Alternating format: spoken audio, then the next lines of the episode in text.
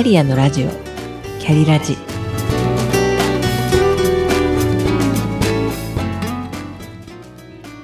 キャリアのラジオ。キャリラジ。この番組は自分の中の多様性と可能性を最大限生かしてしなやかに100年生きたい。そんなあなたに向けてお送りする聞くカウンセリング番組です。お疲れ様です。キャリアコンサルタントの香りです。突然ですがサラリーマンの一生の総労働時間は何時間かご存知でしょうか？定年が60歳だった頃は22歳で就職するとして38年間働くことになりトータル約77万時間でした。人生100年時代の今は早期退職しても残りの数十年を生きていける見込みのある人つまり資産や、不労所得のある人以外は80歳近くまで働くとも言われています。となると総労働時間は100万時間を優に超えます。一生の大きな部分を占めることになる働く本日は楽な仕事と楽しい仕事はイコールではないについてお話ししてみたいと思います。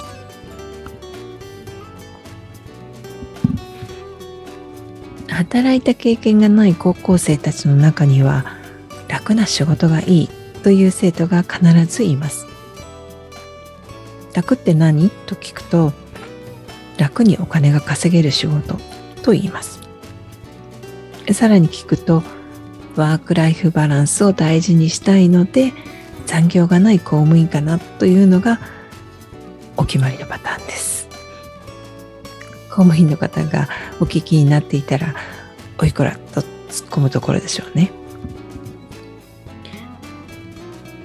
公務員の友人知人たちこそ民間だったらとっくに労働基準法違反の長時間労働でどのあたりが生徒たちが理想とする楽な仕事なのかは疑問です。じゃあサボることができる仕事が楽な仕事でしょうか？かっこ適当にサボって仕事をしていた人が幸せになっている例を見たことは私はありません。楽と幸せもイコールではないように思います。話を戻しますね。楽と楽しいは似て非なるものですよね。楽な仕事は何でしょう？?AI が得意とする単純作業や簡単な仕事でしょうか？簡単なことはすぐにクリアできてしまってつまらなくないですか？ゲームに例えると簡単にクリアできたゲームを毎日毎日来る日も来る日もずっとしていろと言われるのって苦痛じゃないでしょうか？少なくとも楽しくはないですよね。少しずつハードルが上がってクリアできてまたさらに上を目指すから楽しいわけです。仕事も同じでちょっと難しいからクリアできた時に達成感を味わうことができて楽しい。楽ではないですよね。むしろめんどくさかったり手間もかかったりします。でもその手間すら楽しかったりするのが自分にとっての楽しい仕事です。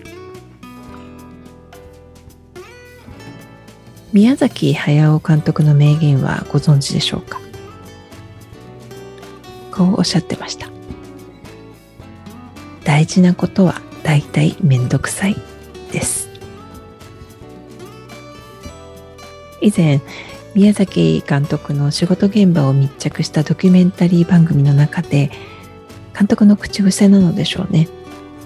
仕事をしながらめんどくさいを連呼しているわけです。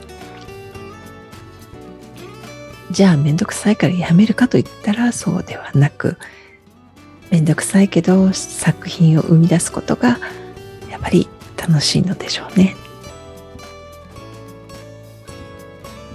え本日は楽な仕事と楽しい仕事はイコールではないについてお話ししました。